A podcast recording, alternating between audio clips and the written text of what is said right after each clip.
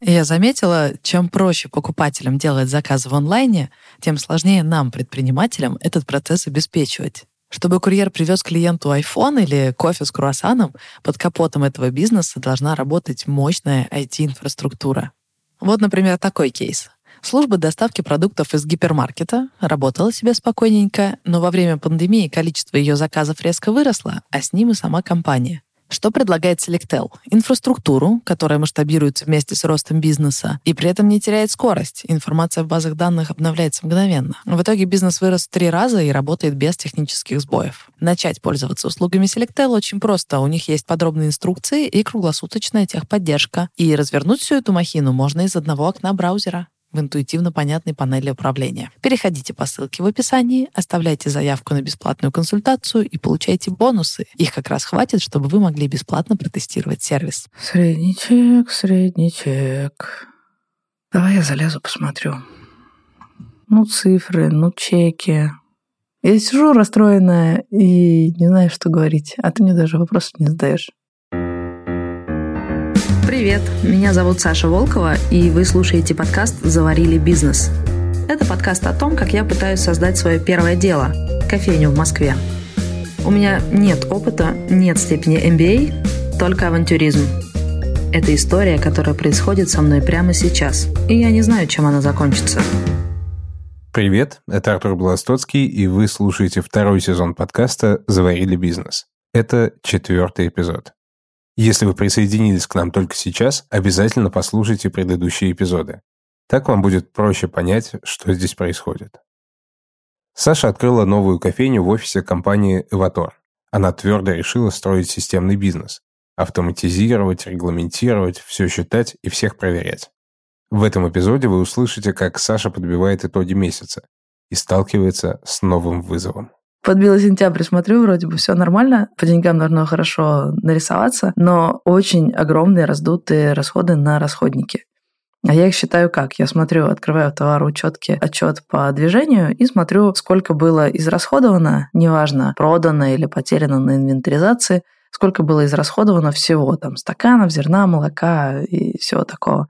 И потом все это складываю и вижу, на какую сумму мы расходников потратили. И там она прям огромная по сравнению с предыдущей. И я такая, блин, да что такое? Мы же вроде снизили цену расходников. Мы, наоборот, специально работали над тем, чтобы в этом месяце сэкономить. Короче, супер удивило меня. Я обратилась к Лёше. Есть Лёша, который ведет канал Алексей Финансы в Телеграме. Мы с ним однажды познакомились, и он взялся меня немножко поконсалтить, пообъяснять мне, как вести отчет о прибылях и убытках. Я его спрашиваю, да что за фигня, почему я просто не могу тупо ответить на вопрос, в плюсе я или в минусе и насколько? Такой простой вопрос. Вот же я все считаю в Excel, а получается какая-то хрень.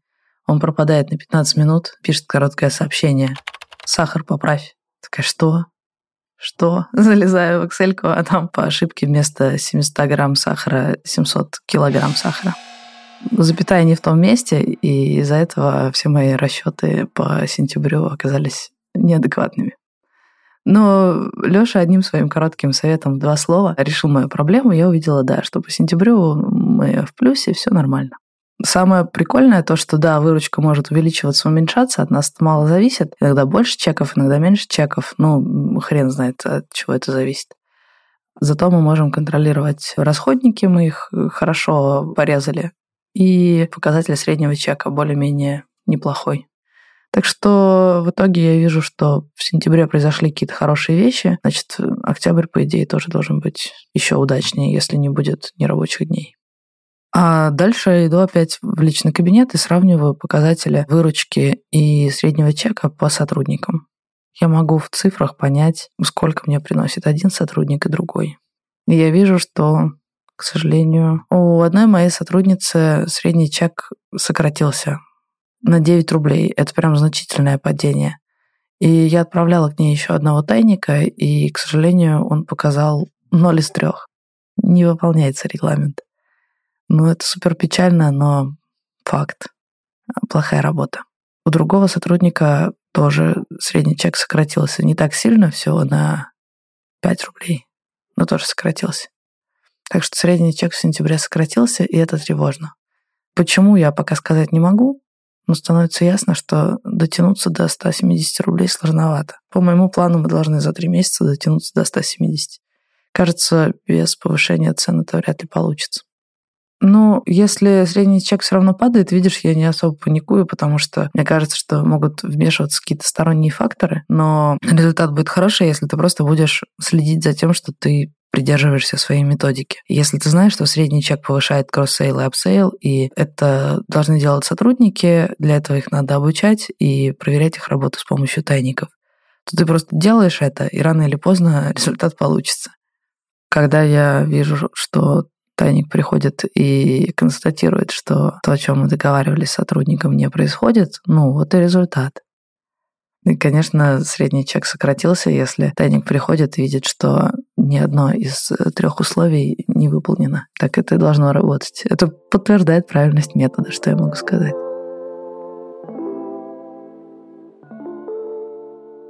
Со всеми заботами о кофейне Саша помогает Никита, шеф-бариста. Он берет на себя все операционные задачи. Заказывает кофе, молоко, стаканчики, организует выезды, ругается с поставщиками, ищет и обучает сотрудников. А еще варит отличный кофе и придумывает новые напитки. Никита – человек, без которого невозможно представить себе кофейню «Заварили». В какой-то момент он мне такой говорит. Вот у там знакомый, знакомый, знакомый, муж богатый предприниматель, купил ей помещение Дескать, вот хочешь быть предпринимательницей, делай с этим помещением что хочешь.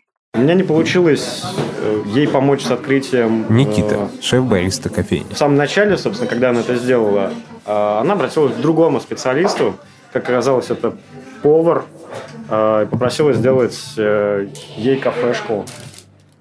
Они наняли управляющую, сделали ремонт и запустили что-то вроде кофейни. Но дела у них идут плохо, они работают в минус, и поэтому у них возник вопрос, а так ли компетентна их управляющая? Они начали узнавать у знакомых, знакомых, знакомых, нет ли кого, кто может сделать им из того места, что получилось, клевую кофейню, и так вышли на Никиту. И Никита думал, не стоит ли нам с ними поговорить о том, чтобы мы им построили в этом помещении кофейню. Мне тогда не захотелось этого делать, потому что я не захотела связываться с проектом, который, ну, как бы не бизнесовый. Это отдушина для жены предпринимателя. Не потому, что с этим что-то не так. Вообще, я не против. У людей могут быть любые хобби.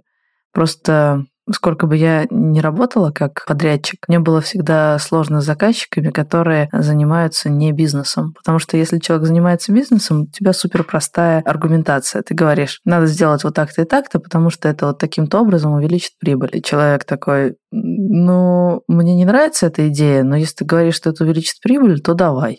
У тебя есть один конкретный четкий критерий, как ты принимаешь решение. Если же человек делает что-то просто для себя, тогда вся твоя работа сводится к тому, чтобы ему угодить. И это очень тяжело психологически. Поэтому я не заинтересовалась. Прошел год, с тех пор они открыли там кафе и столкнулись с кучей проблем и обратились, видимо, опять к Никите. К сожалению, все пошло немножко не так, как она рассчитывала, и я просто сейчас это все переделать. Почему я об этом узнала? Ну, просто потому что мы с Никитой делимся тем, что у нас происходит, и где у нас успехи, неуспехи по проектам, по деньгам. Никита тоже про меня все знает где я какие проекты веду, и когда и как я записываю подкасты, ну, короче, все. Поэтому, когда Никиту позвали теперь уже оценить это кафе и понять, хочет ли он там работать, он мне об этом рассказал. Типа, вот поеду посмотреть. Я такая, ну, окей, что я могу сделать? Потом приехал, показал фотки, рассказал, что у них как, и что у них не так, и что там можно поправить. Сказал, теперь э, торгуются о деньгах. И вот понедельник у меня был хороший день, прям очень клевое настроение, еще и погода была крутая, солнечная. Приезжаю в кофейню, пообщались с Никитой про работу, и тут он меня нагоняет на станции метро МЦК и дает мне подарок. Он сделал брендированные чехлы для телефонов с надписью «Заварили». У меня теперь на телефоне стаканчик и надпись «Заварили». Очень прикольно выглядит. И уже уходя, он такой, да, кстати, я поговорил с той женщиной, мы о деньгах договорились. Ну, то есть, э, все, я выхожу к ней э, управленцем. В общем, э, это будет самый большой проект, который я брал. И это будет первый раз, когда я взял бизнес на прокачку. Надо только найти мне замену в бар. И я такая, блядь. Он об этом говорил так, как будто ничего особенного не происходит. А я сказала, типа, окей, но и я старалась не показать, насколько я расстроилась. А после этого мне написал сообщение, сейчас тебе его прочту.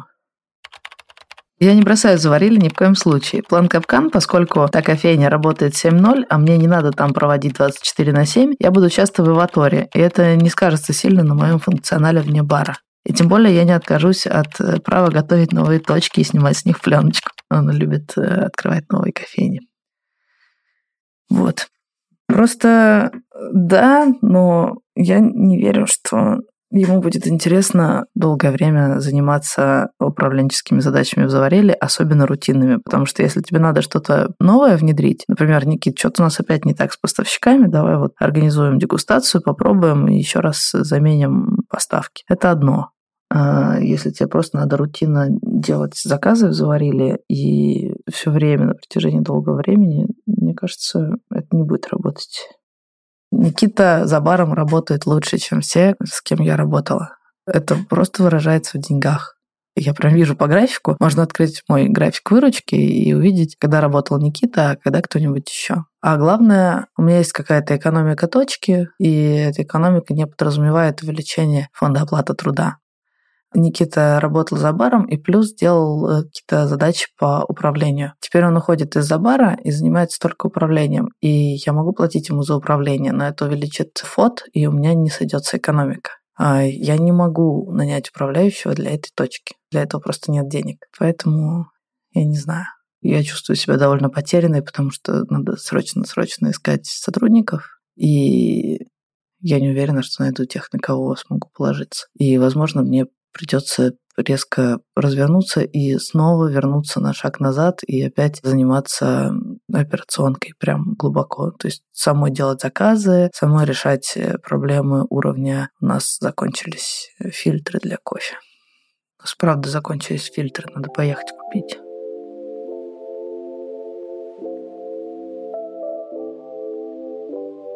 За год работы в кофейне Никита превратился из просто отличного бариста в предпринимателя. Ирония всей этой ситуации в том, что этому изрядно поспособствовала сама Саша. Это абсолютно закономерно. Я очень его понимаю. Он мне еще полгода назад сказал, что хочет перестать работать за баром. И это логично, если ты много лет занимаешься кофе, и ты научился уже и какие-то функции управляющего делать, и обжаркой занимаешься. Вообще, Никита уже стал предпринимателем, у него есть наемный сотрудник, но ты продолжаешь тупо стоять за баром и делать ту работу, которую люди делают студенты на летних каникулах. Трагедия возникает, когда тебе очень нравится человек и нравится, куда он развивается, насколько он талантлив, но ты за ним не поспеваешь. Иногда бывает, что к тебе приходят сотрудники, и они, не знаю, готовы, хотят и могут быть руководителями федеральной сетки, а у тебя нет никакой федеральной сетки. Ну и что тогда? Тогда даже при том, что сотрудник тебе очень нравится, просто уже ты не можешь ему предложить то, что он хочет. Вот мне кажется, у нас с Никитой та ситуация. Мне кажется, ему было бы прикольно управлять там тремя кофейнями, например, но у меня их нет. Я рада за него, что он становится все большим предпринимателем. Прикольно, что то, что происходит в Завариле, на него тоже сильно влияет. Помимо того, что он начал вести дела, считать цифры, посчитал, на чем он зарабатывает больше и все такое. А еще он начал со мной разговаривать моими же аргументами. Например, я ему говорю, блин, Никит, ты уходишь, но ты единственный, кто у нас нормально выручку делает в день. Он мне отвечает, слушай, это не системно, не может быть, чтобы бизнес зависел от продаж одного конкретного человека. Нам нужна методика подбора персонала и обучения персонала так, чтобы все умели продавать так же, как я. Ну как ты с этим поспоришь? Но я не могу тебе сказать, что в этих переменах плохо, понимаешь? Потому что если что-то есть плохое, например, что Никита не будет делать мне мою любимую выручку, на несколько тысяч больше. Но на это всегда есть контраргументы. Это же прикольный челлендж — выстроить систему, где я буду находить хороших сотрудников бара постоянно, на постоянной основе. Это круто. Выстроить систему — это то, что меня интересует. Но эмоционально перемены пугают, и мне не хочется остаться одной со всей этой историей. Потому что, да, я привыкла опираться на команду. Состав команды мог меняться, но Никита в ней был всегда. Теперь в кофейне становится на одного бариста меньше. А это значит, что пришло время искать нового сотрудника. И, конечно же, делать это нужно тоже системно. Как и на все другие процессы, на этот процесс нужен регламент. Его пока что нет. И для меня это хороший повод этот регламент сделать. Потому что по-хорошему искать новых сотрудников надо, ну, типа раз в три месяца. Сотрудники редко на одном месте живут дольше трех месяцев. Обычно они или дальше куда-то развиваются, или начинают постепенно скучать. Поэтому, по идее, поиск сотрудников это должно быть не так, что я вот один раз нашла, мы поженились и рассчитываем жить долго и счастливо, пока смерть не разлучит нас. Нет, это некий постоянный процесс. Есть люди, которые становятся костяком команды, с которыми ты все время работаешь, и они никуда не деваются. А другие сотрудники все равно сменяются, и надо научиться просто рутинно их искать. Сейчас я этого делать не научилась, все предыдущие сотрудники, которых я искала, мы искали их как-то по знакомым, как-то это не был отлаженный процесс. Сейчас вот я этот процесс буду отлаживать. Начала я с того, что описала регламент того, как мы адаптируем человека в команде. Раньше у нас было как? Иногда вообще там в попыхах Никита как-то собеседовал человека, говорил мне, что человек ок, и я знакомилась с человеком только когда он уже стоял за баром. Я захожу, вижу, что Никита с кем-то за баром, такая, о, привет. А дальше человек просто хаотично во время смен осваивал все премудрости. У нас не было вообще регламента, как человека адаптировать в коллективе. И только сейчас мы поняли, что будет клево, если у нас, во-первых, будет э, понятный сценарий, какие этапы должен проходить сотрудник и чего от него требуется на каждом этапе. И главное, самого сотрудника об этом предупредить. Регламент адаптации сотрудника на месте состоит из нескольких частей. Первая часть — это найм, и тут главное убедиться, что он понимает, на что идет. То есть здесь мы чекаем его базовые умения, что он умеет варить, умеет разговаривать с э, гостем, что он, в принципе, кажется, может нам подойти. Но самое главное — предупредить его о том, какие будут требования, что с ним будет происходить дальше на каждом этапе. Это важно, чтобы у него не было обманутых ожиданий и чтобы нам не пришлось нанимать и адаптировать человека, который изначально нам не подходил чтобы не было такого, что человек мечтает работать э, в маленькой тихой specialty кофейне, а в результате попадает в бизнес-центр, работает с офисниками, а еще к нему подсылают тайных покупателей, которые чекают, делает ли он cross-sale. И он такой, блин, вы что, офигели? Я вообще не этого ожидал. А мы уже потратили на него и силы, и деньги, и время, и он на нас потратил время. Так что, чтобы этого избежать, в найме надо все максимально подробно ему рассказать, что будет происходить дальше. А дальше стажировка. Он получает минимальную зарплату и учится базовым навыкам, которые ему необходимы, чтобы не стыдно закрыть с собой смену. Вот такое. Следующая история, он становится младшим бариста. Получает уже более-менее нормальную зарплату, но не самую высокую. Он способен стоять один на смене, но мы предполагаем, что он не знает еще кое-каких нюансов. И в этот момент он читает регламенты, учится рассказывать про напитки, общаться с гостями, все подробности, которые у нас есть в регламентах. Мы пользуемся этим временем, чтобы засылать к нему тайников. Когда мы засылаем тайника, мы обнаруживаем какие-то проблемы, разговариваем с ним об этом, прорабатываем, чтобы повысить его уровень. В тот момент, когда он хорошо проходит тайника и показывает, скажем, на протяжении недели достойный уровень продаж, ну, у нас есть планка, ниже которой мы не готовы опускаться. Вот если он стабильно делает эту планку, мы считаем, что он может работать уже полноценным бариста. Его зарплата повышается, и он продолжает работать так же, как и раньше, и снова мы периодически отправляем к нему тайников, чтобы проверять, по-прежнему ли все на высоком уровне. А, ну еще, когда он стал полноценным баристом, он может э, обучать следующих бариста. Блин, я говорю «мы» и понимаю, что...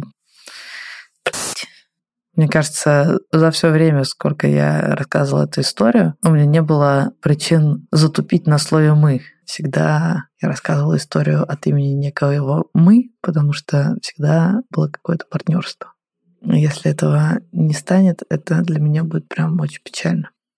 Я помню, когда мы с Никитой только познакомились, я его спросила, почему его прикалывает проект «Заварили». Он сказал, что, слушай, я видел миллион историй, то, как люди совершенно героически поднимали какие-то маленькие бизнесы или развивали кофейную культуру в России, и все это было очень насыщено событиями, эмоционально круто. Это были вещи, о которых хотелось бы рассказать, но об этом никто не знает. Это нерассказанная история. И ему было клево, по крайней мере тогда, что заварили. Это история, в которой ты можешь участвовать, и при этом она будет рассказана. Я была уверена, что мы с Никитой не сработаемся. Ну, ты знаешь, бывает, что ты встречаешь человека и такой, ой, похож на меня. Или, ой, нифига себе, как интересно, сейчас все полетит. А бывает, что ты встречаешь человека и говоришь, прикольный, но типа не из моей истории. Типа клевый, но не из моего романа. И вот с Никитой было так. И когда мы начали работать в «Заварили», у меня работало параллельно несколько человек, и я просто хотела посмотреть в деле, кто лучше справится. Один из них начал воровать, другого там понесло в совершенно другую историю и довольно эмоционально. Я нанимала еще людей, а Никита оставался и брал на себя все больше и больше, и каждый раз справлялся. Были какие-то шероховатости, недопонимания, были драматичные события в бизнесе, мы открывались, закрывались. У него было миллион причин, чтобы уйти, у меня было миллион причин, чтобы разойтись. Но почему-то каждый раз мы отлично, как-то легко, по-деловому все разруливали. Просто это происходило раз за разом, и в какой-то момент, когда прошло уже полгода, я такая, ох, нифига себе, наверное, в этом есть какой-то смысл, раз мы все еще вместе работаем, хотя уже и кофейня совершенно по-другому выглядит, и весь состав сменился, меню сменилось, цены сменились, все поменялось, опыт появился какой-то, но при каждом новом повороте мы оба почему-то находим новый способ, как вместе работать. Наверное, в этом есть какой-то смысл. А потом мы уже и дружить начали. Никита говорит, что так и останется. Просто он перестанет работать за баром. Если так, это, конечно, очень интересно.